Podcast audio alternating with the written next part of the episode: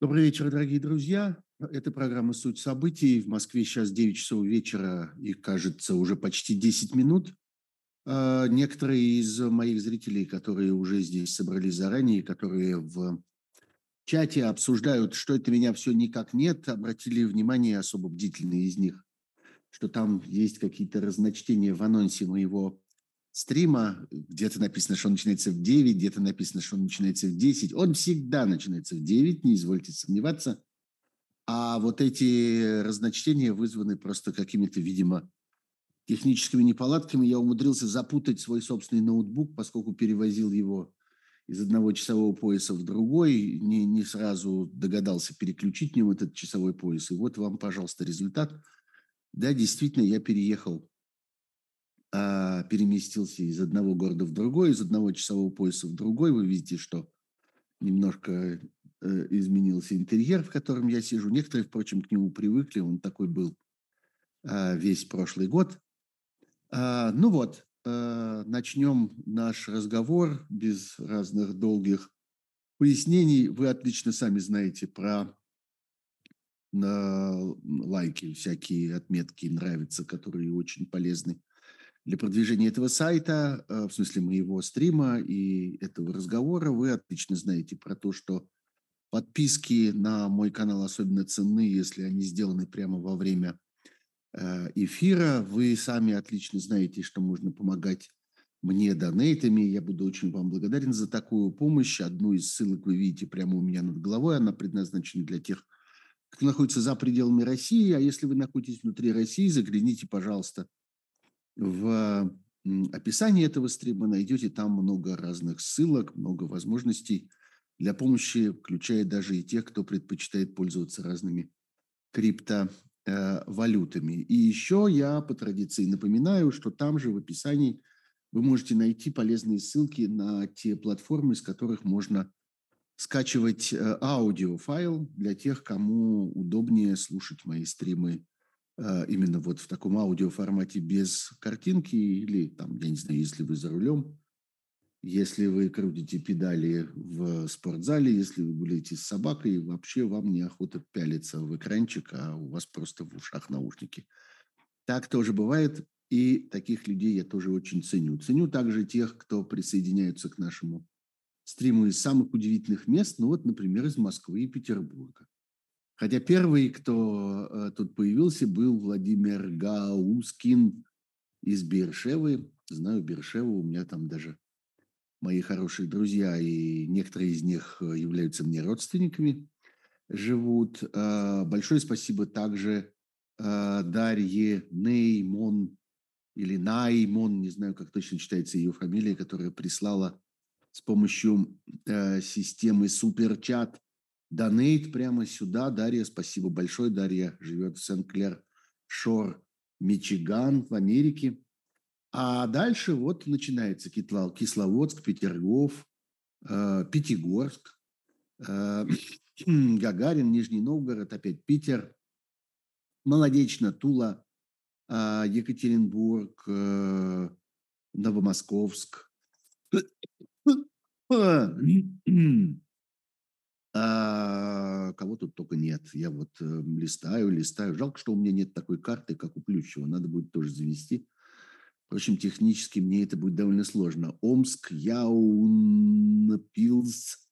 э, Нижний Новгород, Краснодар, Олбани, штат Нью-Йорк, Тула, Казань, Мец, Франция, Бар, Черногория, Алматы, Амстердам, Ростов-на-Дону, Йошкар-Ола, Белград, кого только нет, Кеп, я очень рад, что вас тут много, прежде всего потому, что я очень надеюсь на ваши вопросы. И в последнее время, как вы заметили, всегда стараюсь какое-то время уделять ответам на эти вопросы. Мне кажется, что это, может быть, даже самая интересная часть моих стримов. Так что, пожалуйста, не стесняйтесь эти вопросы здесь задавать. Я буду сюда посматривать, а также попрошу сюда посматривать моего друга Кирилла, который мне помогает с этими трансляциями, за что я горячо ему благодарен. А, но давайте все-таки начнем с темы, которую я вынес в заголовок сегодняшнего стрима. И эта тема, связанная с провокацией, которую мы наблюдали, мы все, я уверен, что все, кто интересуется новостями, очень внимательно следили за этим фактически весь вчерашний день, провокацией, которая случилась в Брянской области. Почему я считаю, что это провокация? И это вопрос, который немедленно задали мне, как только этот анонс появился, задали мне в моем телеграм-канале Пархум Бюро. И как только я э, выложил этот заголовок, зачем э, агрессору новые провокации? Почему вы считаете, что это провокации, спросили у меня. Ведь как бы уже известно, кто эти люди. Некоторые из них известны даже по именам. Напомню, что речь идет о том, что группа людей, неизвестной, впрочем, численности, а, судя по косвенным сведениям, очень небольшой численности, зашла на территорию Российской Федерации, неизвестно, впрочем, откуда она зашла, и углубилась на некоторое расстояние, неизвестно, впрочем, какое именно расстояние, от границы э, Российской Федерации в Брянской области. Брянская область граничит с Украиной, обратите внимание. Вот, и э, вот э, эти люди совершили неизвестно что, в частности, сфотографировались возле, э, возле фельдшерского пункта в одной из деревень. Это известно точно. Все остальное известно по разным рода разговорам, свидетельствам, взаимным уверениям, официальным пресс-релизам и так далее. Тем не менее, какое-то событие все-таки произошло. Кто-то куда-то вошел, кто-то где-то продвинулся, кто-то сфотографировался возле фельдшерского пункта. Это, по всей видимости, неопровержимые сведения. Почему же я называю это провокацией, если все-таки что-то произошло? А потому что я наблюдаю совершенно катастрофическое несоответствие между масштабом самого этого события и резонансом, который это событие имело в официальной российской пропаганде, в тех российских медиа, которые подчинены российской власти, подчинены Кремлю. Провокация заключается ровно в этом. Не в том, что кто-то вошел, а в том, что из этого раздули. Вот поэтому я называю это провокацией, и это действительно провокация, вы не сможете это опровергнуть. А, чего только нам не рассказывали. Рассказывали про сотни вооруженных людей, которые проникли на российскую территорию.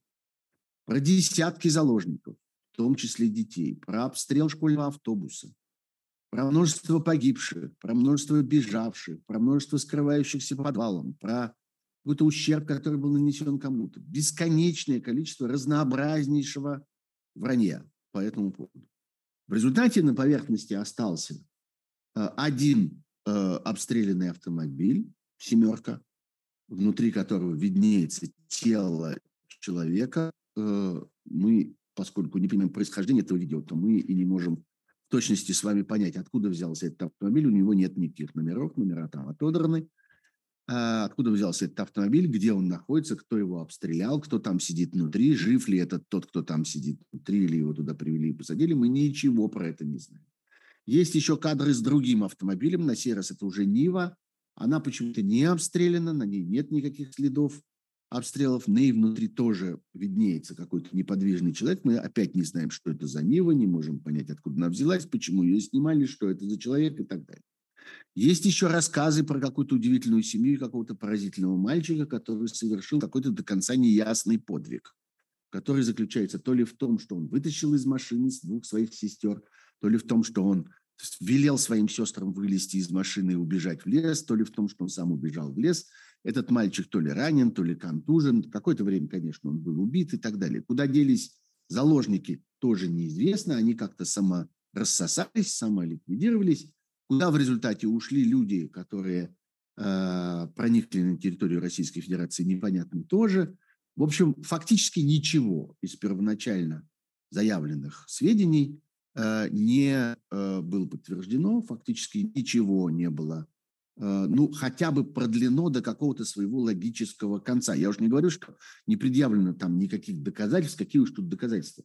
Ну, хотя бы доведите интригу до какого-нибудь завершения. Ну, вот если вы сказали, что у вас были заложники, то расскажите, что с ними стало дальше. Ну, хотя бы доврите до конца эту историю.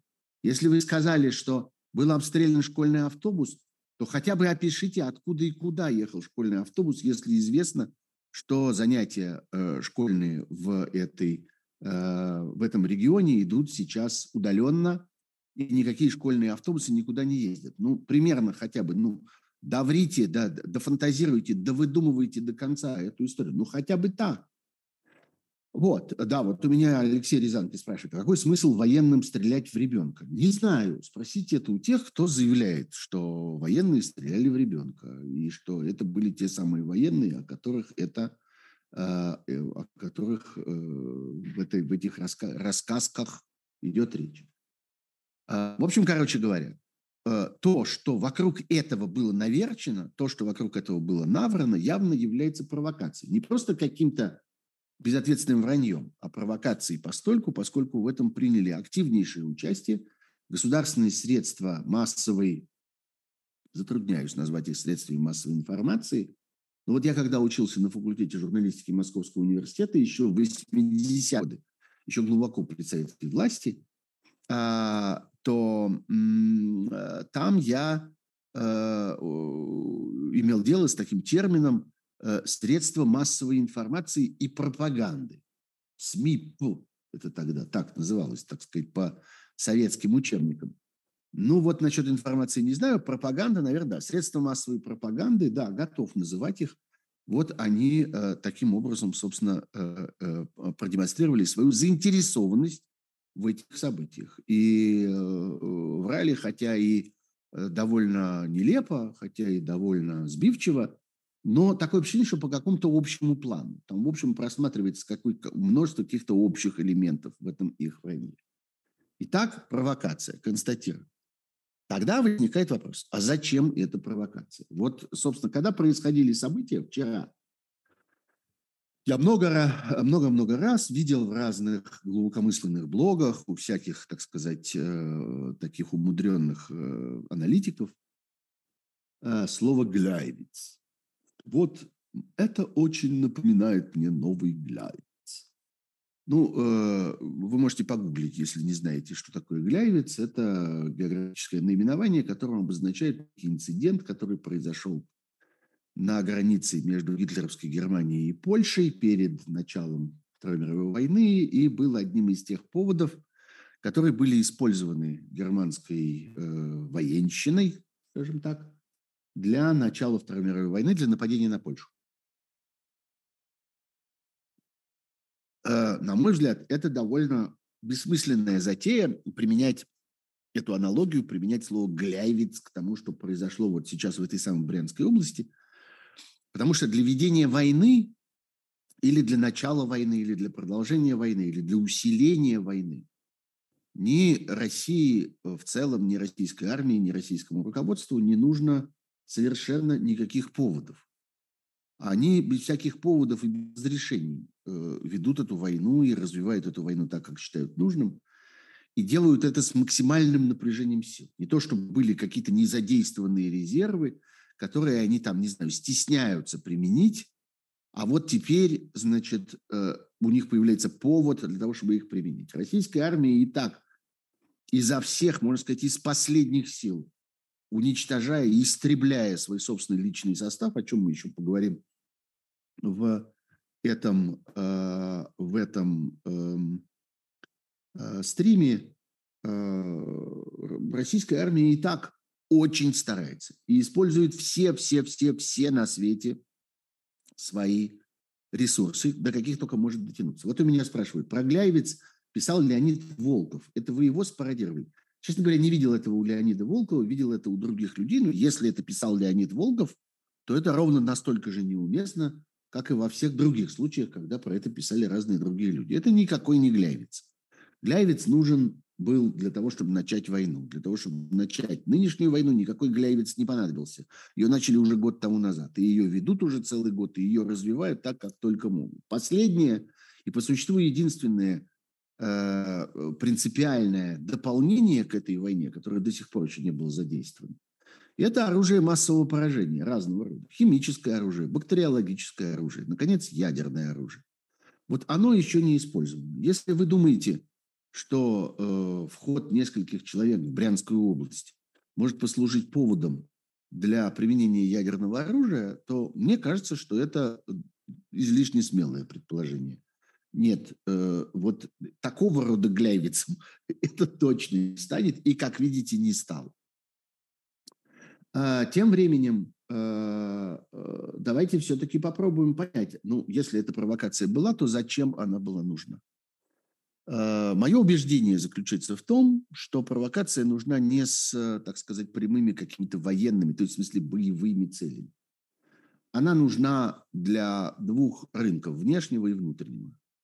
Ну, точнее, если по порядке, так сказать, важности, то наоборот, все-таки скорее внутреннего, потом внешнего.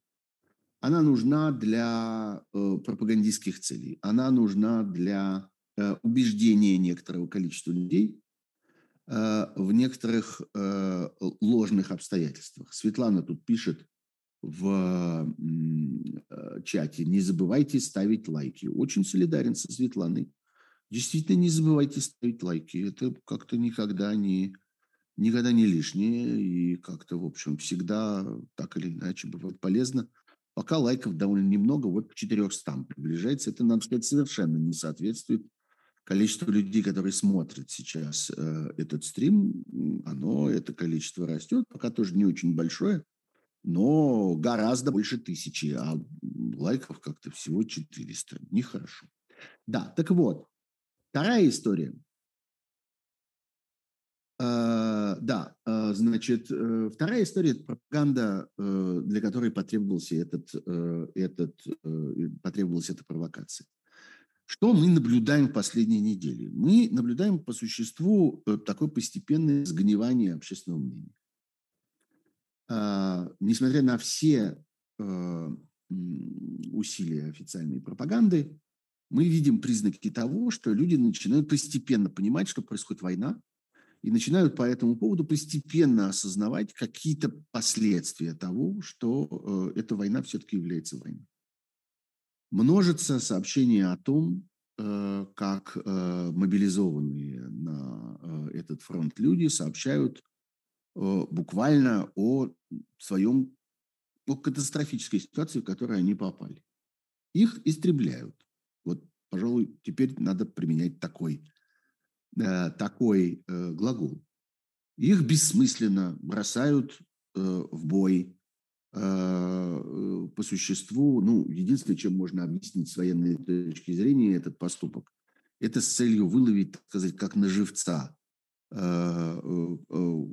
украинскую оборону, посмотреть, откуда будут стрелять, рассекретить, так сказать, конфигурацию этой обороны и так далее. И вот для этого живых людей отправляют в атаку без какого бы то ни было прикрытия, вполне демонстративно. Вот они там идут или ползут, или, я не знаю, как-то передвигаются вперед, их последовательно убивают. Э, те, кто видел это своими собственными глазами, и те, кто понимает, что, видимо, его очередь буквально уже следующая, э, эти люди обращаются кому могут, то к российскому командованию, то к руководству Российской Федерации, аж прямо к самому российскому фараону, с просьбой что-нибудь с этим сделать. В некоторых случаях это приводит к тому, что э, в дело вмешивается администрация соответствующего региона, где был сформирован из мобилизованных этот, э, сформировано было это подразделение. А надо сказать, что ситуация в этом смысле новая, что поскольку э, в дело вступили вот эти самые мобилизованные, то и появились Э, части, э, подразделения, которые сформированы, так сказать, по территориальному принципу. Там рядом оказались люди, которые жили поблизости, которые происходят из какой-то местности относительно компактной, из одного города или из нескольких городов внутри там, одной области или какого-то субъекта федерации. Вот. И э, иногда в дело вмешивается администрация этого самого субъекта, этой самой области, которая как-то пытается появиться на месте и пытается как-то договориться с военными и как-то воздействовать на то, что происходит, и помочь этим людям спастись. И иногда даже эти батальоны вывозят куда-то в тыл. Так было с несколькими э, подразделениями из разных национальных республик, например, из Бурятии. Иногда это кончается очень худо. А, это кончается тем, что этих людей, наоборот, так сказать, в качестве мести, в качестве наказания за то, что они посмели обратиться куда-то наверх, а, их отправляют в самые горячие и в самые безнадежные, в самые жестокие э, точки э, соприкосновения двух воюющих армий, и они там погибают. Вот, собственно, вчера и сегодня распространялись сведения о том, что иркутский батальон, который два или три раза выступал с публичными заявлениями э, на вот эти самые темы о том, что их постепенно истребляют, отправляют бессмысленно в атаку по существу без оружия, так вот, э, этот иркутский батальон по существу уничтожен. Как вот появились сведения об этом, похоже, что ну, у нас нет никаких оснований не доверять этим сообщениям. Похоже, что этого батальона больше нет.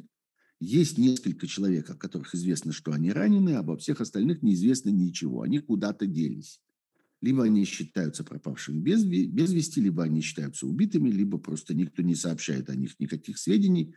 Ну, в общем, этих людей больше нет. Вот. А, так что а, вот это один фактор, который приводит все-таки к постепенному движению общественного мнения. Второй фактор – это то, что по существу превратились, превратились, превратилась в рутину э, э, серия э, инцидентов, ну, назовем это так, связанных с атаками российской территории с воздуха. Сегодня это, в общем, уже обычное дело. И в Крыму, где просто в массовых количествах происходят эти атаки с использованием дронов, но и в ряде других республик, вот и южных республик, там вот на последние дни, в частности, в Адыгее был такой, э, такой инцидент. Но что особенно тревожно в такой центральной части России, непосредственно примыкающей по существу к Москве и к другим крупным городам в центре. До Коломны долетел один беспилотник. Это совсем рядом. Посмотрите по карте, где Коломна. Это прямо вот-вот-вот Московская область. Э, были раньше такие, такие инциденты и в Рязанской области, и в Саратовской области, э, и бесконечно это происходит в тех областях, которые непосредственно примыкают к, которые непосредственно примыкают к э, украинской границе. Это и Курская область, и Воронежская, и Белгородская прежде всего, вот там особенно э, часто это происходит. В общем, на сегодня это уже э, совершенно, совершенно обычная, обычная ситуация. Так вот, с этим надо что-то делать. И каким-то образом общественное мнение внутри России нужно разогревать. Кроме того, вот для чего нужны поводы в том смысле, что для чего нужны какие-то объяснения, для чего нужны э, какие-то резоны. Это для э, вновь вводимых политических репрессий. И здесь я должен э, обратиться к такому, в общем, очень характерному для российской политики явлению, как политическое мародерство. Впервые об этом пришлось заговорить довольно давно. Тогда, когда случился ужасный теракт в Беслане, вы помните, как это было, когда школа в небольшом э, кавказском городке была окружена, и э, пропагандисты очень много врали по поводу того, сколько именно там заложников. В этом принимали непосредственное участие принимал непосредственное участие Песков, который тогда еще не был никаким пресс-секретарем президента, а был одним из многочисленных сотрудников кремлевской пресс-службы, и, собственно, с этого началась его головокружительная карьера. В этом принимала большое участие Маргарита Симоньян, которая тогда была региональным корреспондентом одного из федеральных телеканалов, и тоже с этого началась ее головокружительная карьера. В общем, они, что называется, много заработали на том, что они э, поспособствовали убийству этих детей и э, помогли э, властям преуменьшить э, масштаб этой катастрофы, и э, несмотря на то, что это, несомненно, э, было поводом для дальнейшего, для дальнейшей такой ярости тех, кто захватил этих детей, и непосредственно после этих сообщений убивали заложников и так далее, но этих людей это не останавливало, они продолжали врать. Но почему я сейчас про это вспомнил? Даже не по этому поводу, это так, к слову. А вспомнил потому, что ответом на это был запрет на э, прямые выборы губернатора. И многие тогда удивились, а, собственно, какая связь? А где тут, извините, Беслан, школа, заложники, террористы, вот это все? А где губернаторы? Какая? Разве какие-нибудь губернаторы, да еще и выбранные прямую, виноваты в том, что это произошло? Разве можно, э, избавляясь от прямых выборов губернатора, как-то уменьшить вероятность возникновения новых такого рода терактов. Вообще, почему одно возникло из другого? В чем это связано? Ничем это не связано. Никаким образом одно не возникло из другого. Это просто мародерство.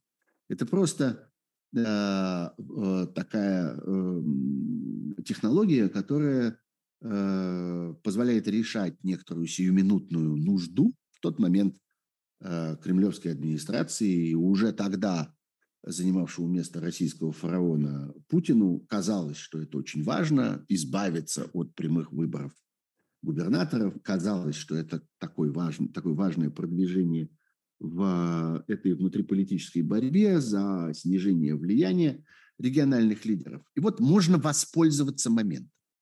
Можно воспользоваться моментом, когда люди подавлены, когда люди э, как-то э, в отчаянии, когда люди потрясены тем, что происходит, когда им кажется, что все больше не важно, ничто не имеет значения, Э, как-то, в конце концов, какая теперь разница и так далее. Вот, ну, есть такая человеческая э, особенность, человеческая такая способность иногда вот как-то в трагические моменты как-то опускать руки и э, прекращать реагировать на внешние какие-то раздражители. И вот, значит, воспользоваться моментом. Знаете, есть такой, такой термин «подрезать».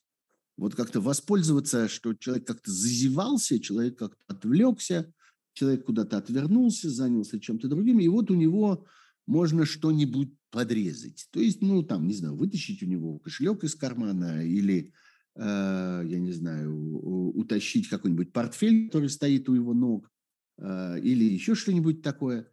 Вот, значит, тогда подрезали выборы губернатора, воспользовались моментом, воспользовались растерянностью населения, и действительно все прошло довольно Успешно никто особенно на это не отреагировал. Вот ровно так же, ровно этим же методом политического мародерства можно попытаться что-то такое проделать, проделать сегодня, что-то еще отобрать, что-то еще э, ужесточить.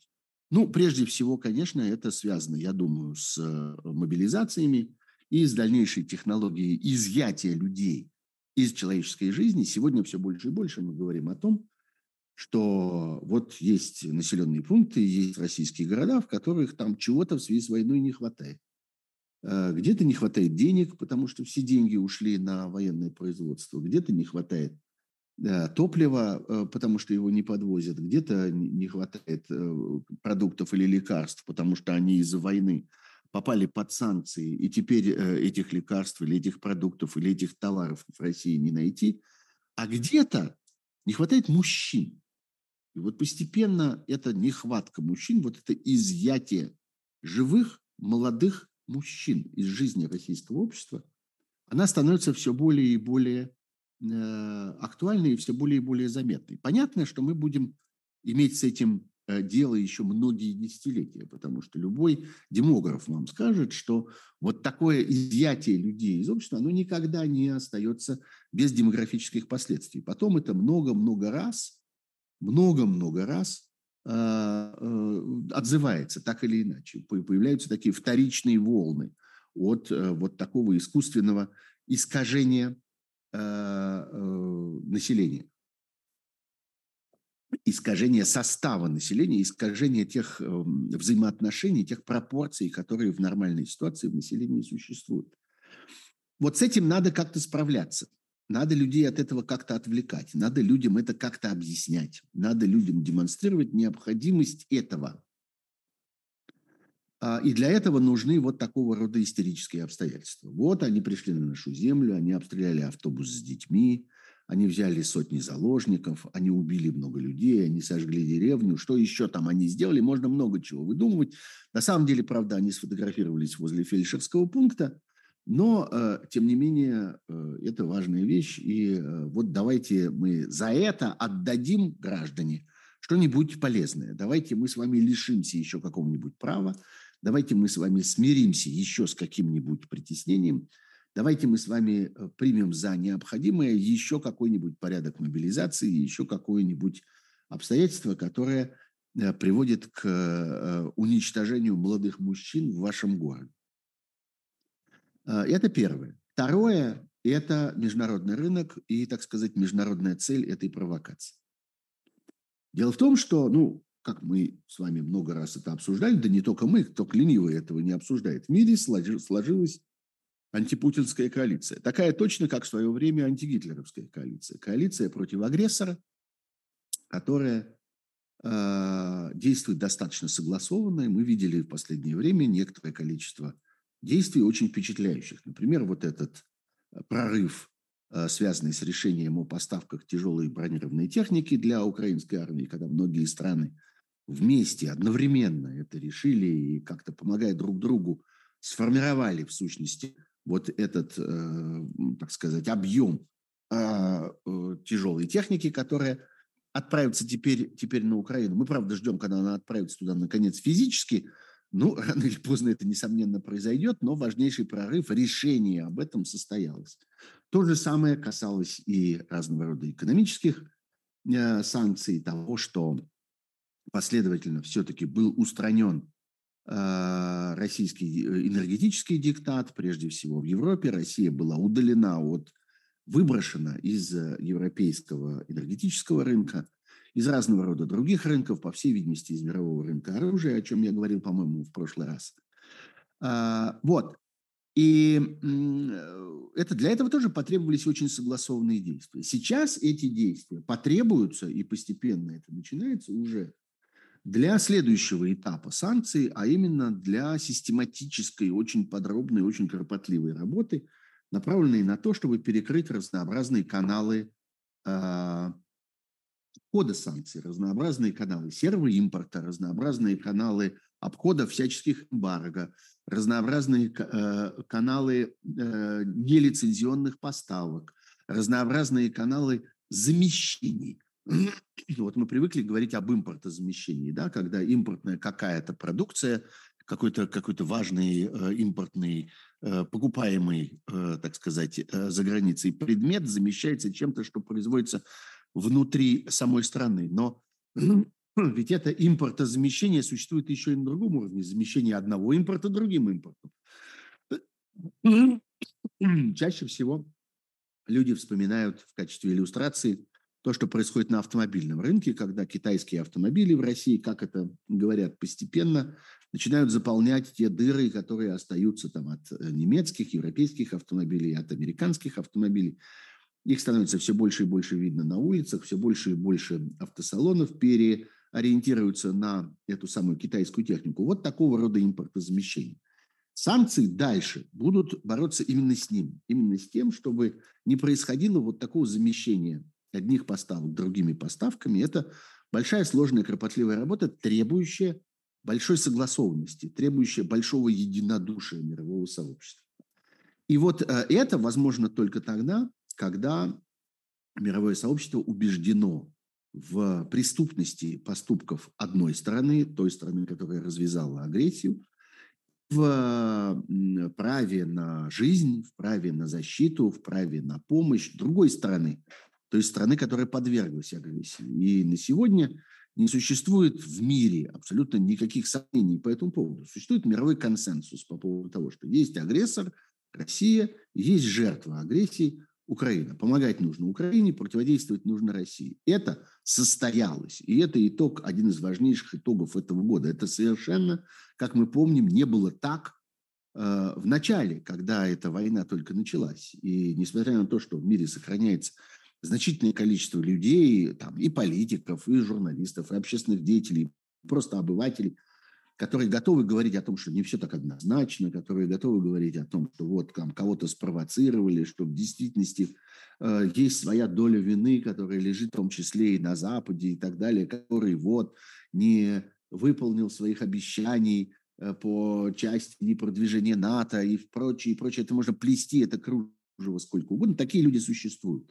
Но на уровне государств, на уровне вот, мировой политики в целом, это единодушное мнение состоялось. Оно такое. Мы можем видеть, например, такие э, очень впечатляющие иллюстрации этого. Вот, например, в один из э, недавних дней, по-моему, чуть не вчера, что ли, э, Лавров выступал в Индии на таком достаточно представительном политическом форуме, ну и завел там вот эту песню, которую на самом деле он заводил уже много раз. Он уже привык, что ему можно это говорить. Ну, потому что все время говорит Путин, значит, это можно говорить и ему. Он привык, что ему можно говорить там война, э, которую против нас начала Украина, когда мы подверглись нападению Украины. Вот из него эти формулы выскакивают фактически в автоматическом режиме. Он уже себе как-то язык натренировал это произносить. Уже это такие готовые какие-то конструкции, которые прямо вот в голове его живут. Такой анекдот номер восемь. Он нажимает на кнопочку, он выскакивает. И вдруг зал начинает хохотать. И вот это нечто новое, потому что на, на то, что зал будет хохотать, да еще в Индии, в Индии, которая в целом занимает очень умеренную позицию, казалось бы, в отношении России, которая, вот скажем, и по поводу последней знаменитой э, резолюции в ООН, которая была посвящена требованию к России немедленно прекратить агрессию в Украине, Индия там воздержалась, что было, так сказать, элементом большого триумфа э, для э, российских властей и российской дипломатии. Они прямо облизывали это воздержание со страшной силой. Понятно, что Индия не проголосовала против. Против там проголосовали только очень немногочисленные российские сателлиты типа Кубы, Северной Кореи. А тут вот воздержалась. Таких стран тоже, между прочим, в мире не очень много. Там 30 с чем-то, по-моему, или, может быть, 40, 40 кажется, 43 страны э, поступили таким образом, воздержались. Кроме того, Индия, как мы знаем, является, может быть, самым важным бенефициаром э, вот этих самых Э, э, вот этого самого изгнания России с европейского энергетического рынка. Индия покупает по беспрецедентно низким ценам громадное, беспрецедентно большое, опять-таки, два раза беспрецедентно в одной фразе, ну что ж поделаешь, беспрецедентно большое количество российской нефти. И, казалось бы, э, индийские политики, индийские экономисты, индийские общественные деятели, политологи должны быть настроены ну, если не лояльно по отношению к России, то, во всяком случае, как-то вежливо хотя бы по этому поводу. Должны соблюдать какие-то приличия. И вдруг зал начинает хохотать. А, вот это некоторая новость, это некоторое новое обстоятельство, и с этим обстоятельством надо что-то делать. Его нужно каким-то образом ломать. И вот такого рода провокации, а, они а, этому чрезвычайно способствуют. Провокация именно поэтому была построена на том, что это Э, безжалостные, бесчеловечные, антигуманные э, террористы, которые напали на детей, которые стреляют в мирных жителей и так далее, и так далее. Теперь, э, когда мы понимаем, зачем это было нужно и зачем это было сделано, я совершенно уверен, что таких провокаций будет немало в ближайшее время, потому что продолжает совершенствоваться, в кавычках совершенствоваться, российское законодательство – Э, обслуживающая эту войну и поддерживающая эту войну. Об одном законопроекте мы еще поговорим чуть-чуть позже. Он принят, ну, еще не совсем принят, но стремительно движется к принятию за эту неделю. Он продвинулся уже через первое и второе чтение. Опять брошу эту интригу на некоторое время. Э, вернемся к этому законопроекту чуть позже. Но в любом случае, э, эти провокации потребуются. Они потребуются для того, чтобы Э, каким-то образом объяснять вновь появляющиеся законодательства, они потребуются для того, чтобы э, защищать все более и более звериные практики российских силовых структур, которые позволяют себе э, разнообразные, вполне, вполне безумные в своей свирепости действия. Ну, давайте вспомним хотя бы историю вот с отцом девочки, которая позволила себе что-то такое нарисовать в школе, а, и отец ее сегодня находится уже под домашним арестом. И, в общем, у нас есть все основания считать, что будет полномасштабное его судебное преследование, и в конце концов это закончится каким-то примерным приговором и, скорее всего, тюремным наказанием. А, так вот, э, это тоже некоторая новость. Это то, что российские силовики, что российские каратели не позволяли себе делать раньше это то, с чем мы раньше не сталкивались. Все-таки за детские рисунки э, преследовать родителей, э, лишать этих родителей редакт... э, родительских прав – это э, некоторая новость. Точно такая же новость э, вторжение в школу. Тоже, э, ну, людей надо э, к этому готовить. Людей надо как-то с этим смирить, с тем, что в школе к их детям будут приходить какие-то неопознанные амбалы в э, камуфляжной форме и будут нести какую-то чудовищную совершенно ахинею. Вот мы видели видео, снятое учениками, просто детьми в одном из классов, когда к ним пришел какой-то пригожинский убийца. Пришел какой-то человек из э, Пригожинского этого самого ЧВК и объяснял им, что вот, посмотрите на меня, собственно, вот вам пример, с которого стоит строить свою жизнь. Вот у нас перспективы, говорил он, у нас как-то открывается много возможностей, заполните анкету как-то, и вот как-то Эм, заявите о том, что вы тоже хотите к нам. И при этом, ну, он не говорил этого прямо, но, в общем, это совершенно спокойно предполагалось в его речи, что путь к нам, он проходит через преступление. Он проходит через убийство, он проходит через разбой, грабеж, э, кражу, мошенничество, изнасилование, что-нибудь такое это неизбежный этап, потому что сначала, чтобы стать, вот, собственно, э, уголовником, которого Пригожин завербовал для участия в своем военном формировании, для этого сначала надо быть э, уголовником. Знаете, для того, чтобы быть певицей, надо сначала научиться петь. Вот примерно это же самое происходит. Хотите быть амнистированным уголовником, станьте сначала уголовником. А хотите быть уголовником? Ну, значит, э, совершите какое-нибудь преступление. Вот, собственно, та логика, которая объясняет детям. И это, несомненно, только начало, потому что когда государственная машина, вот такая свихнувшаяся, поехавшая на войне государственная машина, заезжает в школу, э, то с ней начинают происходить какие-то вполне чудовищные э, вещи, и до чего они там договорятся, и куда они потащат этих детей, и что они этим детям расскажут, а разгребать-то родителям. Вот ведь в чем дело, что я думаю, что любой разумный человек понимает, что ведь ребенка же придется от этого как-то лечить. Ну, к счастью, в переносном смысле, все-таки по большей части. Может быть, кого-то придется лечить и фактически, если дело дойдет до каких-то психических расстройств, которые вполне возможны при воздействии на детскую психику. Но будем надеяться, что все-таки не во всех случаях это будет происходить. Но лечить в том смысле, что приводить в порядок, как-то растолковывать, как жизнь устроена на самом деле, для того, чтобы иметь успех, надо хорошо учиться и много работать, а не убить что-нибудь или украсть что-нибудь, а потом отправиться в наемническую структуру для того, чтобы получить все дальнейшее даром. Вот дальше тебя без экзаменов в университет примут – дальше тебе квартиру дадут, дальше тебе пенсию выделят. В общем, все будет хорошо. И даже протез за государственный счет как-то, который будет гораздо лучше той ноги, которую тебе там оторвет.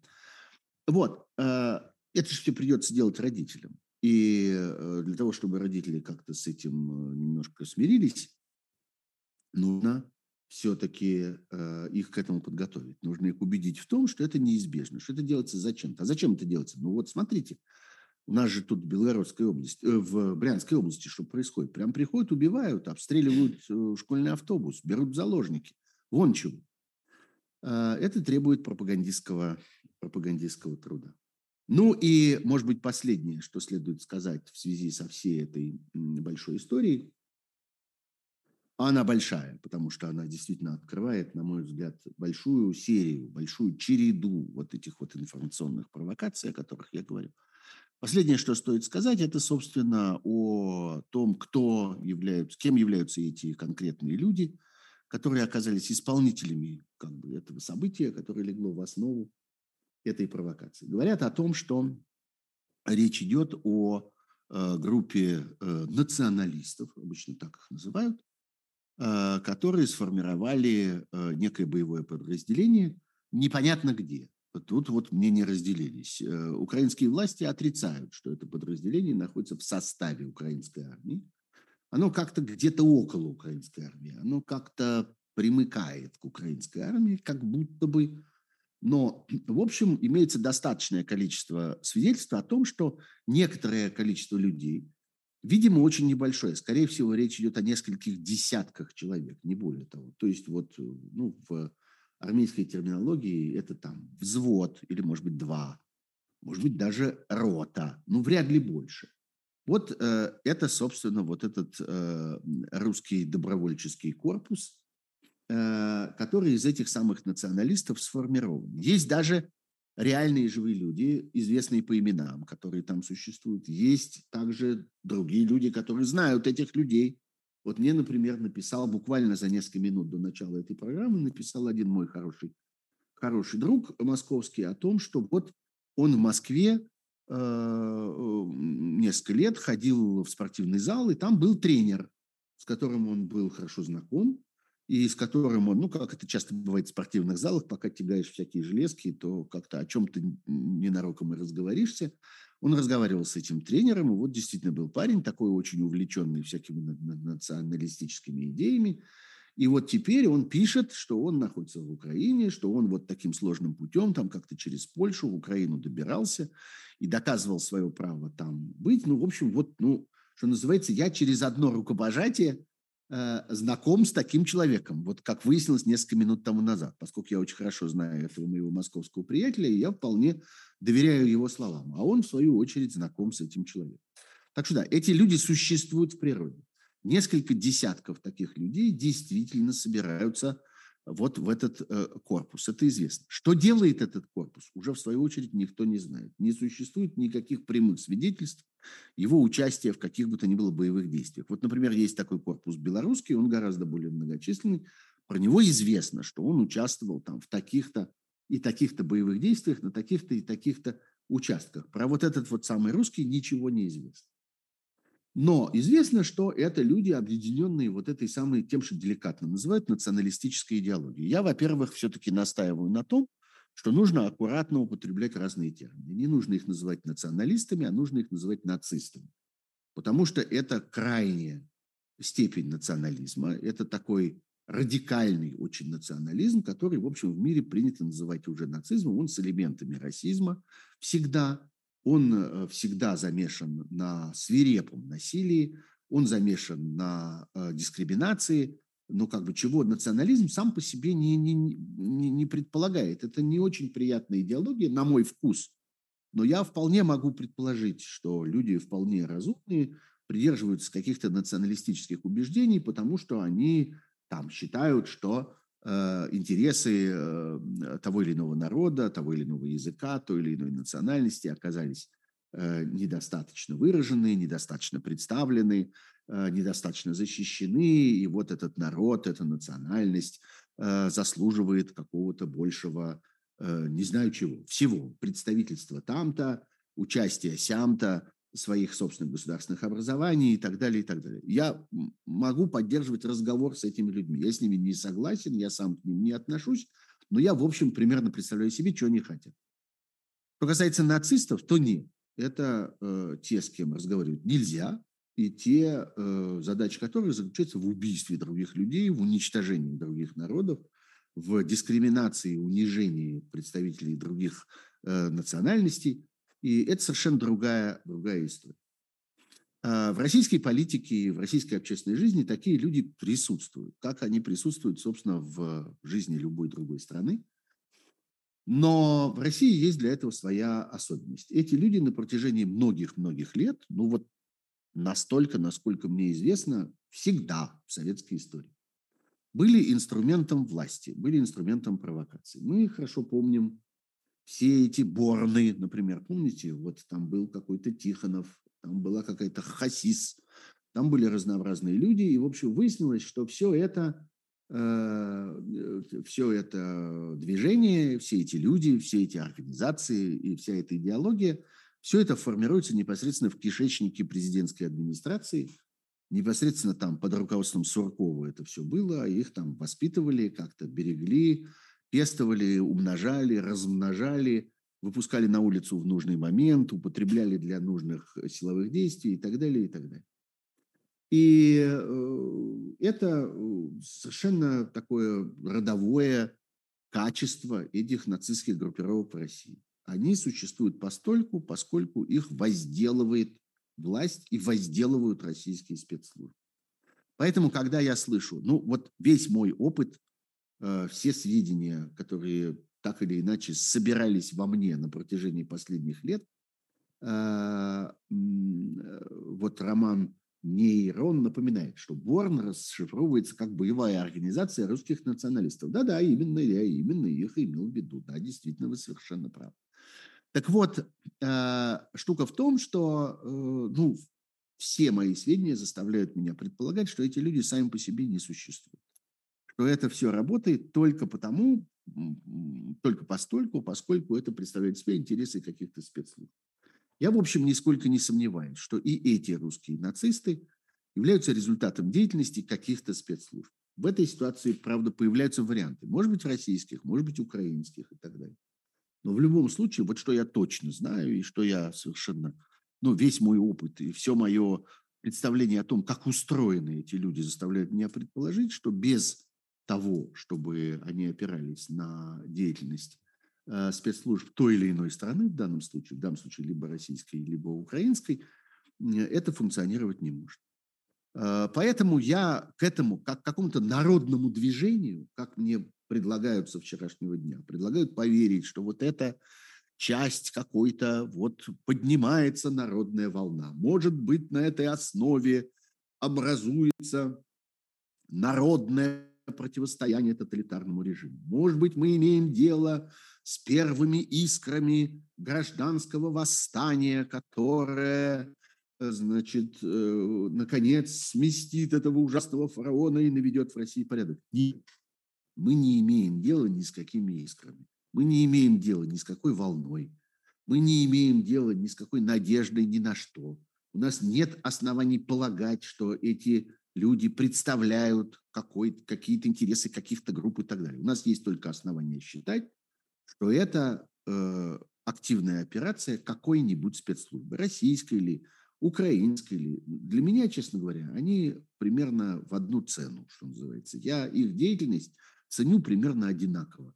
Что российского ФСБ, э, что, что украинской охранки, все они происходят как КГБ, все они действуют примерно одинаково. И э, почерк у них примерно, примерно один и тот же. Поэтому я их, так сказать, произведение не ценю. И я не хочу рассчитывать и не рассчитываю на то, что из этого образуется что-нибудь конструктивное, что-нибудь созидательное, что-нибудь вообще, с чем можно иметь дело в России. Нет, не образуется. Это совершенно по-другому устроено, у этого совершенно другой генезис – и это совершенно, что называется, выросло на другой грядке, на грядке э, разных разведок. Их разведок. Кто в данном случае это организовал? Отправили ли их в Россию из Украины украинские спецслужбы? Или это более длинная цепочка, которая начиналась в России, и российские спецслужбы сначала зарядили их в Украину, а теперь организовали их заход из Украины в Россию – в общем, для меня не слишком интересно. Я думаю, что я когда-нибудь про это узнаю. Меня спрашивают, был ли Тесак тоже нацистом. Да, был. Во всяком случае, судя по тому, что он делал, судя по тому, что он говорил, судя по тому, как он выступал публично, да, был нацистом, по-моему, это просто ровно один из них.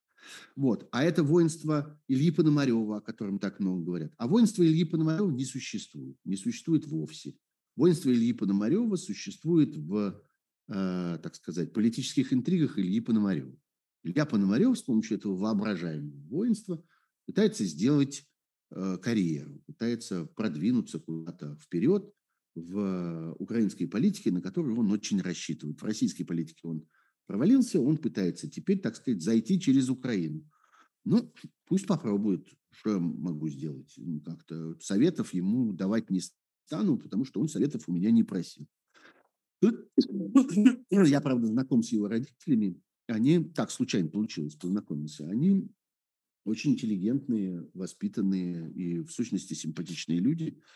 я думаю, им нелегко приходится как-то смотреть на то, что, что делает их сын. Вот. Правда, его мама, надо сказать, раз уж я заговорил про это, очень интересная женщина. Женщина, которая много-много лет работала с Романом Абрамовичем. В частности, сыграла очень большую роль в истории с управлением Чукоткой.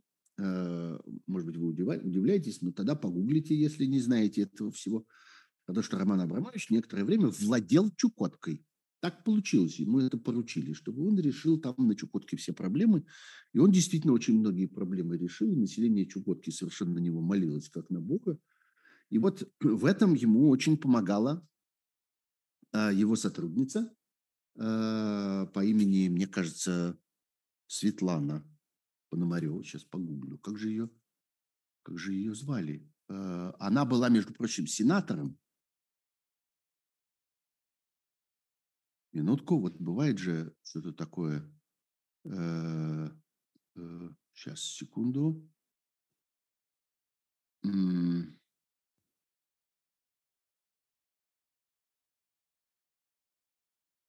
Э, да что ж такое-то? Вот мне даже аж прям самому стало, стало интересно. Э, Лариса Николаевна, господи боже мой, почему Светлана?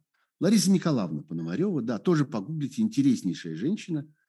Э, реально, я здесь совершенно не иронизирую, действительно сыгравшая очень большую роль, действительно сделавшая очень большую работу, действительно очень близкая э, сотрудница Абрамовича и действительно оставившая очень большой след в истории, я бы сказал, северных народов. Ну вот я как-то иногда, когда слушаю, что говорит Пономарев, представляю себе ее реакцию, и, э, ну, как-то ну, вот просто пытаюсь как-то это вообразить. А, и понять, как это происходит. В общем, короче говоря, воинства Пономарева нет, а есть политическая карьера Пономарева. И, ну, да, появился повод про это поговорить, потому что действительно многие там перепутали одно с другим, многие заподозревали, они оно ли это. Нет, это совершенно не оно. Это абсолютно другая история, никаким образом с этим, с этим не связано. Вот. А, э, э, вот что, собственно, про эту, про всю историю можно сказать. Я думаю, что теперь мы прошли полный круг и понимаем теперь что-то и про этих людей, и про то, откуда они взялись, и про то, почему у этого всего был такой э, резонанс, и про то, почему вся эта история э, будет играть важную роль. Гораздо большую, уверяю вас, чем любой дрон, который отдельный, вот отдельно взятый дрон, прилетающий на российскую территорию. Ну, разве что мы все-таки в какой-то момент увидим дрон, который долетел до Кремля. Я, в общем, не сомневаюсь, что это произойдет в какой-то момент. Вот. Э, тоже будет много. Из этого будет много разговоров. И это будет, я бы сказал, очень громкий хлопок. Или, как это в Украине называют, хлопок, что в переводе на украинский называется бавовна. Вот бавовна будет большая. Ну, пока это и бавовна еще, еще не произошло. Ну вот. А теперь тема, которую я как-то потрогал и бросил и обещал вам к ней вернуться, это тема законодательного акта, который, э, который приближается к своему принятию в России. Это законодательный акт о совершенно зверином наказании за дискредитацию э, тех, кто, как там деликатно написано, помогает э, специальной военной операции. Мы знаем, что в российское законодательство, в Уголовный кодекс и в Кодекс об административных правонарушениях внесены уже, фор, э, уже нормы, и они действуют, люди попадают под следствие, потом их арестовывают, потом их судят, и потом они сидят. Нормы, посвященные дискредитации армии. А, ну, собственно, это было сделано непосредственно сразу после, после начала войны и предназначено ровно для того, чтобы э, помочь э, дезинформации связанной с э, этой военной операцией, и наказывать людей, которые пытаются этой дезинформации как-то противостоять. Потому что это наказание предполагает, э, предполагает, что преступлением является не то, что человек сообщает какую-то ложную информацию, что человек э, как-то грешит против истины, а предполагает, как я уже тоже несколько раз говорил про это и обращал ваше внимание на эту деталь, предполагает, что человек грешит против официального чиновника, который что-то заявляет. Против официальной информации, э, там, не знаю, представителя, скажем, Министерства обороны, вот это объявляется единственно возможной трактовкой, единственно возможным э, объяснением какого бы то ни было события. А любая другая является не просто недопустимой, она является прямо преступлением. И э, за это человека следует судить и сажать в тюрьму. Теперь эти нормы расширяются, и расширяются очень сильно. Они расширяются вообще на всех, кто имеет отношение к войне. Прежде всего, речь идет о наемниках. С этим вообще у российского законодательства большая проблема. Потому что наемничество, в общем, в российском законодательстве является преступлением. Там есть много разных деталей, оно там очень мутно определено, и есть основания полагать, что наемником по российскому закону может считаться только гражданин иностранного государства или гражданин российский, но действующий в интересах иностранного государства, то есть, грубо говоря, воюющий там за какую-то другую страну. И вообще, ну вот э, у, российский законодатель там допустил то ли случайно, то ли намеренно некоторое количество оплошностей, которые очень усложнили работу с этим понятием для любого правоведа, для любого комментатора Российского уголовного кодекса вот для определения того, это наемник или не наемник, а если он российский гражданин, который воюет вместе с российской армией, то почему он, собственно, не наемник, если во всем остальном он наемник и так далее. Так вот, это новое законодательство а, вводит понятие добровольческого формирования. Это совершенно новый, невиданный зверек в российских законах, который вдруг появляется вот тут, он появляется вот в таком виде, и, э, собственно, их дискредитация, то есть, грубо говоря, сказать, что они преступники, сказать, что они убийцы, по закону будет нельзя, потому что не потому что это не так, не потому что они, например, не убийцы. Вот э, там какой-то человек, он осужден за реальное убийство, значит, его можно и нужно называть убийцей, поскольку имеется даже прямо решение суда по этому поводу. Но есть официальная точка зрения, которая просто прямо запрещает это, которая прямо заявляет, что так называть нельзя, потому что вы этим его дискредитируете. Ну да, Лысого вы дискредитируете тем, что называете его Лысым. Толстого, вот, например, такого, как я, дискредитируете тем, что называете меня Толстым. Поэтому я бы тоже хотел, чтобы это было запрещено законодательно, чтобы никто и никогда не мог назвать меня очкариком, не мог назвать меня вот э, таким, какой я есть, например. Это ужасно обидно. Ну вот видите, мне это пока не удается, а людям, которые занимаются наемничеством, люди, которые э, собирают э, эти наемнические формирования и с их помощью участвуют в жестокой э, захватнической войне, им это удается. Они могут диктовать свою волю российскому законодателю. Вот. Кроме того, по всей видимости, по этим законам под защиту уголовную вот такого рода защиту, то есть под защиту уголовного наказания, которому подвергнется всякий, кто покусится, попадают э, разного рода коллаборанты и сотрудники всяких гражданских администраций на оккупированных территориях. Их нельзя называть предателями, их нельзя называть коллаборантами, нельзя обсуждать их воровство, их вероломство, их подлость, их э, трусость, их жадность и разные другие качества, которые им свойственны. Этого по закону будет делать нельзя. И нельзя очень сильно, до такой степени нельзя, что за это будет, будет э, полагаться наказание в размере штрафа до 5 миллионов рублей, э, а также э, тюремное заключение, лишение свободы на срок до 15 лет. То есть это э, преступление попадает в размер самых тяжких. Вот оно сравнимо действительно с убийством при отягчающих обстоятельствах.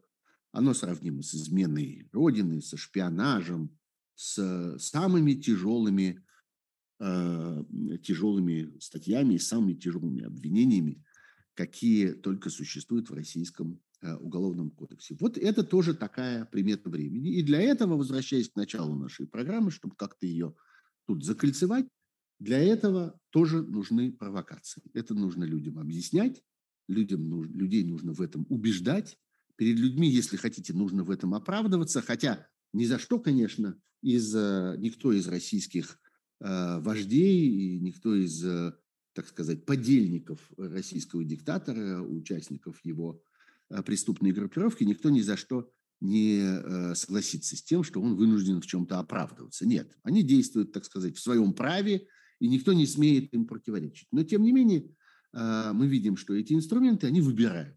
Им нужно это иметь в своем арсенале, и а, они создают ситуации, искусственно создают, воспользуясь, воспользуясь, как бы это сказать, пользуясь, просто говоря, такими, казалось бы, незначительными эпизодами, как появление нескольких националистов возле фельдшерского пункта в Брянской области, они создают из этого огромную историю для того, чтобы можно было потом принимать, в частности, вот такие законы.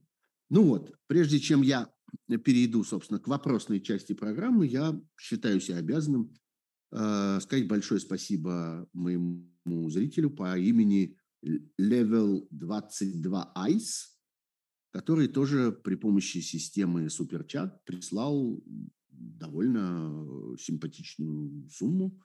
Э, здесь пожертвовал. Большое спасибо. Я как-то очень тронут тем, что вы издалека готовы э, поддерживать здесь мои усилия. Вот. Теперь я полистаю чат и э, обращусь к смс, который присылает мне э, мой друг Кирилл, э, который тоже из того же самого чата вылавливает э, разнообразные, разнообразные вопросы. Э, Том Ричардсон из Соединенных Штатов задает прямо в лоб, прямо, так сказать, вопрос вопросов. А, перевожу синхронно. Думаете ли вы, что нам предстоит э, ядерная война? Нет, я не думаю, что нам предстоит ядерная война. Я думаю, что российского диктатора сумеют остановить до того, как он э, свихнется до такой степени, что все-таки решится применить ядерное оружие. Я много раз объяснял, что не применяет он его прежде всего из-за неуверенности. Не применяет он его, как я понимаю, от того, что у него нет э, убеждения, что оно сработает, что он сможет его применить корректно и эффективно, постольку, поскольку он уже не смог применить корректно и эффективно никакие другие военные инструменты, которые, как ему казалось, э, имеются в его распоряжении. Ничего не сработало. Армия оказалась неэффективной, полиция оказалась неэффективной, разведка оказалась неэффективной, под, подкупы, такая тотальная скупка Э, украинской, э, э, украинской политической среды оказалась неэффективна, ничего из этого не сработало. Он может сколько угодно говорить, что все пошло по плану, но он же видит, что ничего из этого не сработало. И он, конечно, опасается, что когда он нажмет на ядерную кнопку, оно тоже не взлетит. Ну, хотя бы вот некоторое время тому назад не, не взлетел Сармат, Э, ну, точнее, взлетел, но тут же упал. Вот, так что, ну, в общем, это выглядит как-то с его точки зрения пока неубедительно. Поэтому и не, не, не использует, поэтому и тянет. Думаю, что в какой-то момент свихнется настолько, что готов будет это использовать, несмотря на эти опасения, но будем надеяться, что к этому моменту на него как-нибудь уже наденут смирительную рубашку.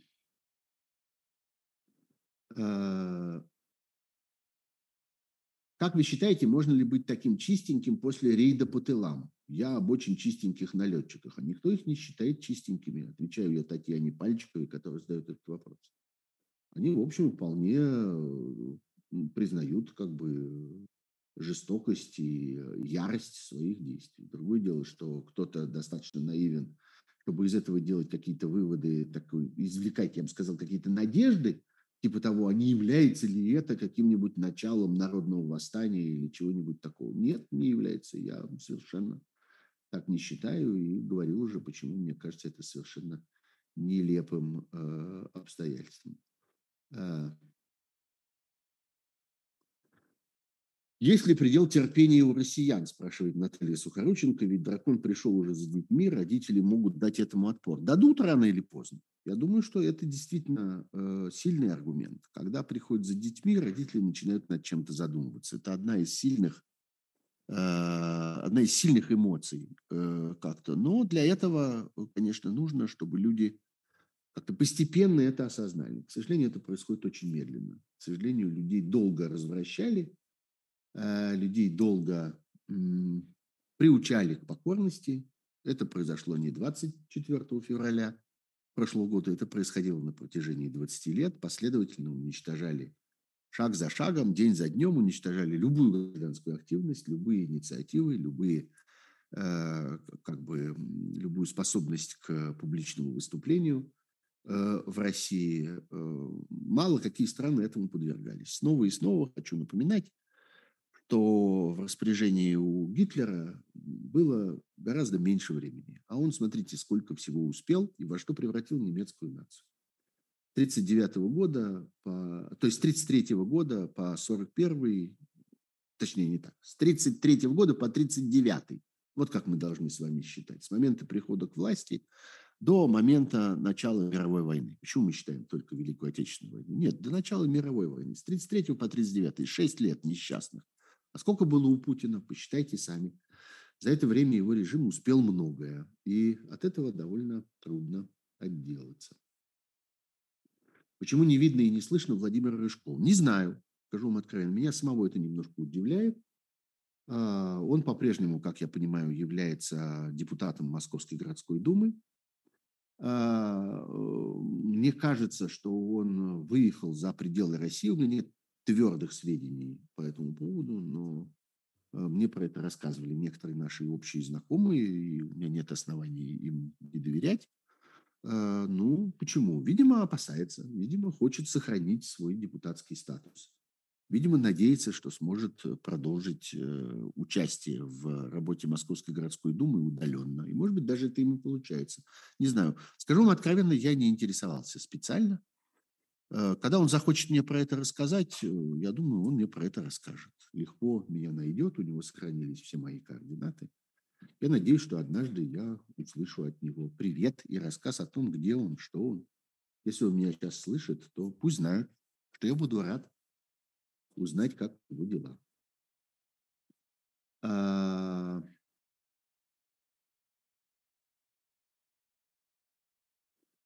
Анка Троицкая, Троицкий спрашивает меня. Привет из Лондона. Есть вопрос. Нет ли в России активистов, способных что-нибудь сделать с пропагандистами? Или их тоже охраняют? Спасибо, Бианка. Ну, э, вы что, собственно, имеете в виду? Нет ли в России кого-нибудь, кто способен организовать на них покушение, кто способен воздействовать на них физически? Не знаю, я не спрашивал. Знаете, ну, э, если бы такие люди существовали, то мы бы с вами точно об этом не знали до того момента, как что-нибудь произойдет. Знаете, это как, э, как есть такой знаменитый вопрос. Скажите, а почему ничего не слышно о готовящейся революции? Ну, потому что если революция готовится, то о ней точно ничего не будет слышно. Как только вы о ней услышите, она сразу перестанет готовиться. Вот примерно и здесь, э, и здесь тоже так. Нет, я не сторонник, э, я бы сказал, физических мир. Я не, не страдаю от того, что вот не находится человека, который там что-нибудь ужасное с этими людьми совершит. Я надеюсь на суд, я надеюсь на то, что однажды мы увидим их честно и примерно наказанными. Вот я бы сказал так. Они заслужили это, э, им как-то причитается от российского общества. И я надеюсь, что именно российское общество в лице своего российского правосудия, откуда, правда, оно возьмется, интересный вопрос, а, откуда-нибудь возьмется. Например, будет импортировано, как в некоторых других странах, которые в каких-то сложных исторических ситуациях вынуждены были прибегнуть, так сказать, к аутсорсингу правосудия, к тому, чтобы привлекать иностранных специалистов для этого. Возможно, что и России это принадлежит. Не знаю, пос... Э, предстоит, не знаю, посмотрим. Но э, я надеюсь на это. Я считаю, что это гораздо более справедливо и гораздо более эффективно, потому что как-то просто обнаружить кого-нибудь с раскроенным черепом, ну, это как-то мало педагогично. Как-то, несмотря на всю ужасность этого события, это не слишком повлияет на следующих таких же. Гораздо более убедительно э, будет, если они увидят суд и э, законное наказание.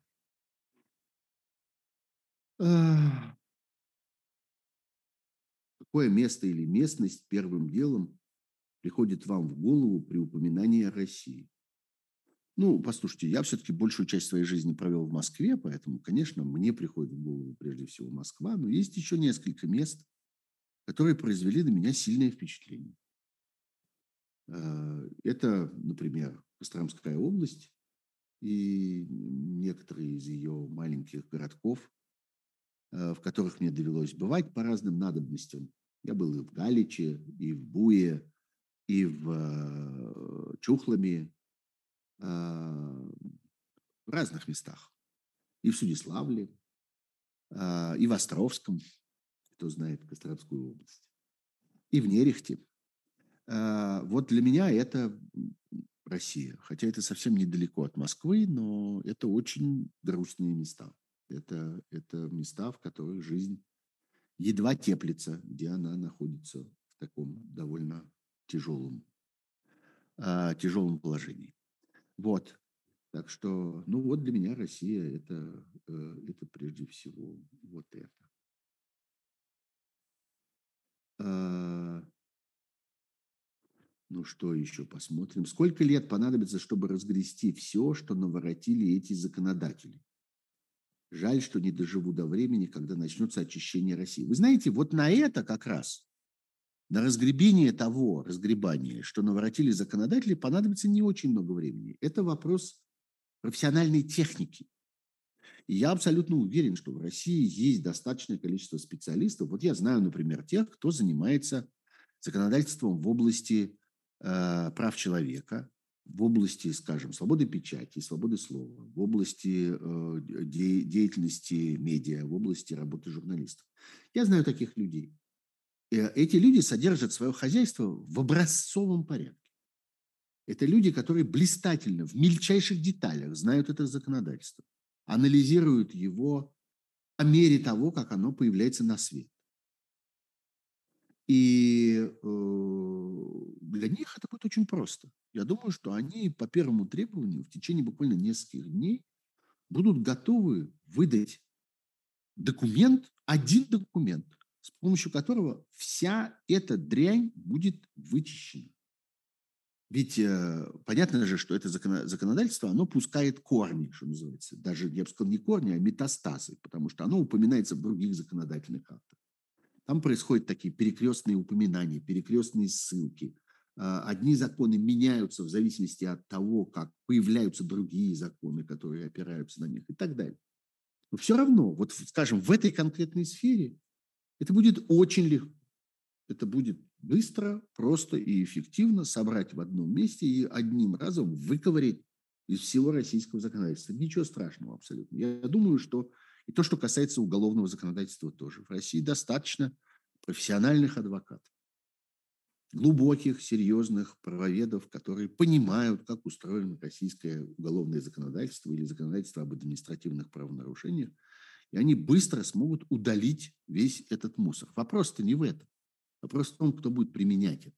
Вопрос, собственно, в судьях, в секретарях судов, помощниках судов, прокурорах, следователях. Вот это серьезно. Тех, кто создаст разумную законодательную базу, тех, кто вычистит этот мусор из законодательной базы, существующей сегодня, а, он, э, это не проблема.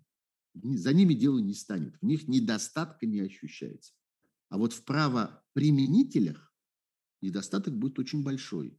И даже сегодня мы уже это упоминали буквально несколько минут тому назад, когда я говорил о том, что кто будут те судьи, которые будут э, этим заниматься. Вот это очень, очень все сложно, и э, это действительно потребует большой кадровой работы, а перед этим иллюстрации, а для иллюстраций очень серьезного законодательного оформления этих иллюстраций и так далее. Это все очень-очень непросто.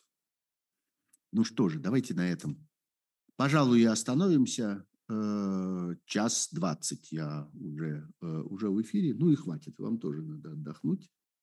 Э, наша система образования, вот, пожалуй, на что я еще отвечу. Да, спасибо, что вы напомнили мне об этом. Наша система образования, ОГЭ и ЕГЭ, насколько эта система неразумна. На мой взгляд, она во многих своих элементах разумна постольку, поскольку эта система позволила справиться первоначально с системой такой привычной и абсолютно неизбежной коррупции при поступлении в вузы. А, другое дело, что у этой системы должно быть некоторое продолжение. А, что такое ЕГЭ? ЕГЭ – это возможность фактически любому желающему поступить фактически в любой вуз. Это хорошо, но это только начало, потому что дальше вуз должен вести себя ответственно. Собственно, все должно определиться на первые же экзаменационные сессии или там в конце первого курса. Способен этот человек э, учиться или не способен. Хочет он здесь учиться или не хочет. Достаточно ли его подготовка, которая была оценена при помощи этого ЕГЭ, или это были какие-то фальшивые данные, э, которые не соответствуют реальному уровню подготовки этого человека. Вот и все. К сожалению, проблема не в том, что ЕГЭ всех допускает до университета. А проблема в том, что дальше наступает э, период в жизни учащегося, наступает период вранья и подлога.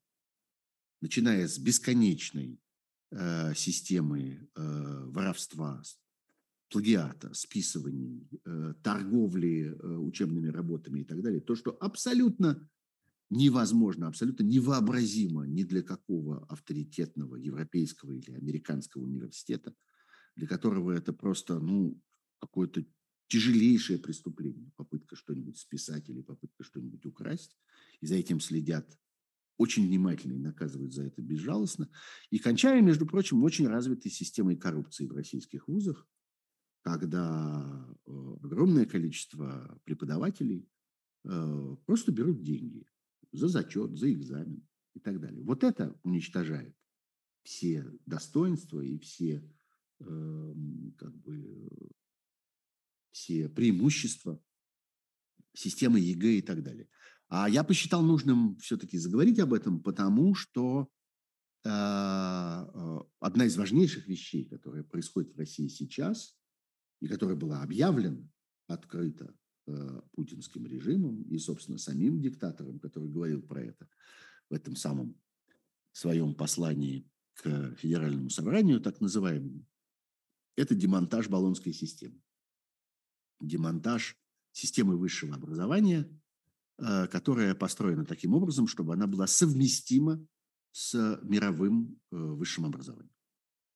Для того, чтобы можно было а, студенту продолжать свое образование в любом месте, и чтобы можно было предоставить объективные свидетельства, или, во всяком случае, формальные свидетельства о своих успехах, вот это последовательно уничтожает сегодняшняя путинская Россия в целях обороны, в целях изоляции, намеренной уже теперь изоляции от остального мира с тем, чтобы не допустить э, передвижения своих специалистов. Вот это, собственно, того же типа решения, как, я не знаю, железнодорожная колея другой ширины.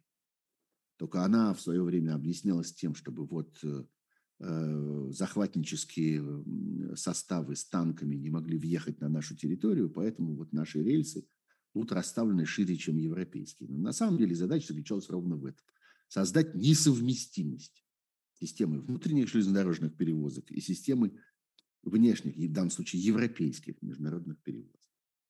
Вот э, это делается за тем же. Пусть это будет несовместимо, пусть одно не попадает, э, не попадает, э, не совпадает с другим, никак с ним не совмещается. Это, конечно, преступление против огромного количества людей, которые могли бы продолжать свое образование, которые могли бы развиваться, которые могли бы заниматься не только наукой, но и огромным количеством э, прикладных занятий. Я говорю и о людях, которые могли бы продолжать медицинское образование. Современный врач невозможен внутри одной страны, невозможен без учета мирового опыта в своей специальности. Он обязан читать литературу на иностранных языках, он обязан быть в курсе того, что создают его коллеги во всем мире – и формирование современного врача невозможно в отрыве от мировой системы медицинского образования ни в какой стране. А, это касается, там, я не знаю, инженеров, конструкторов, архитекторов, строителей, кого угодно. А, но ровно так же это касается и управленцев, и менеджеров. Современный менеджмент не может существовать в одной отдельно взятой стране. А, управление финансами, управление экономикой не может существовать в одной отдельно взятой стране управление банковским делом не может существовать в одной отдельно взятой стране. Изоляция образования в этих областях, вот образование во всем остальном мире, приведет к долгосрочным, многолетним, вековым последствиям, которые обернутся изоляцией России в самих этих областях и в снижении уровня российской, соответственно, медицины, российского инженерного дела, российского строительства, российского управления, российских финансов и так далее, и так далее. Вот что они делают с Россией для того, чтобы продолжать ей управлять. На самом деле никакого другого, никакой другой причины нет. Никакой другой задачи у них нет. Они хотят сидеть на этих стульях. Фараон хочет продолжать сидеть на своем золотом троне. И на это он готов пожертвовать, за это он готов пожертвовать абсолютно чем угодно, в том числе будущим страны, в том числе связью страны с окружающим миром. Он понимает, что э, в развитом, едином, объединенном мире для него места нет. Ни в каком смысле. Он понимает, что после войны его судьба закончена. Его история остановилась. Он может существовать только столько, только то время, какое продолжается эта война. Ну вот, теперь уж я точно закончу сегодняшний стрим. Большое спасибо всем. Большое спасибо всем, кто жертвовал, э, кто помогал донейтами. Я вижу, что таких человек было больше, чем двое, которых я здесь, здесь упоминал, потому что некоторые воспользовались еще другими способами, другими э, э, каналами для поддержки. Пожалуйста, не забывайте ваши лайки, они же отметки нравятся, они же нравлики, мне ужасно нравится это слово. Не забывайте, пожалуйста, про подписки. Я очень жду вас в числе моих подписчиков. Я очень надеюсь, что это число наконец снова станет расти и дорастет до знаменитой цифры в 100 тысяч, которая будет мне таким прекрасным подарком на скорый мой день рождения. Спасибо. Всего хорошего. До следующей пятницы. Будьте здоровы.